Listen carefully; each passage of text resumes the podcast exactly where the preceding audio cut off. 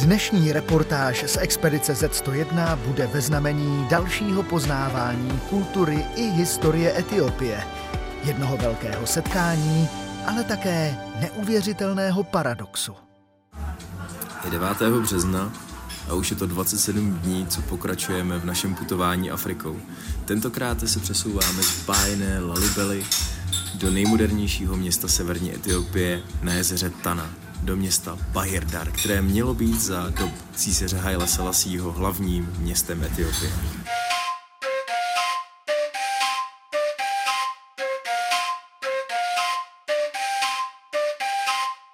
11 a půl hodiny. Přesně tak dlouho nám trvalo dostat se z Lalibely do Bahirdaru s nekonečnýma zastávkama. Ale konečně jsme tady. Na jezeře, o kterém se říká, že je z 85% zdrojem modrého Nilu a tudíž se o něm říká, že je zdrojem toho opravdového Nilu. Nás tady ale zaujalo něco úplně jiného. Tady, na jednom z poloostrovů, kde se ukrývá hluboko v džungli klášter, jsme našli skupinku mladíků, kteří putovali celou Etiopii z venkova, aby došli až sem a tady zasvětili život etiopské ortodoxní církvi. Právě jsme uprostřed džungle, kde kluci odříkávají texty z Bible a připravují se tak na zkoušky z náboženského vědění.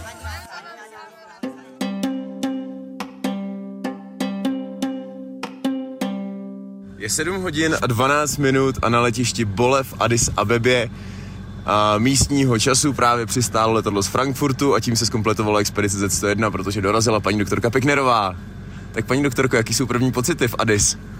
Mm, takový jako vždycky, když jsem v Addis. a ještě mi, ještě mi dovol, abych tě seznámil tady s naším kamarádem. Tak tohle je George, už si ho rok neviděla. Víc, neviděla jsem ho rok a půl skoro a už jsem si myslela, že ho neuvidím. A dojmy? Mm, vypadá dobře. Myslela jsem, že to bude horší. Má taky krásně jede.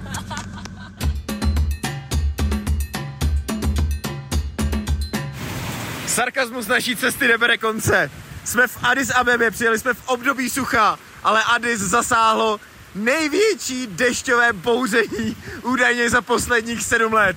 Hotely jsou bez elektřiny a co víc, střechy se protrhávají a tak máme vyplavený dvě patra. Uvidíme, jak se z tohohle dostaneme, nefunguje nic.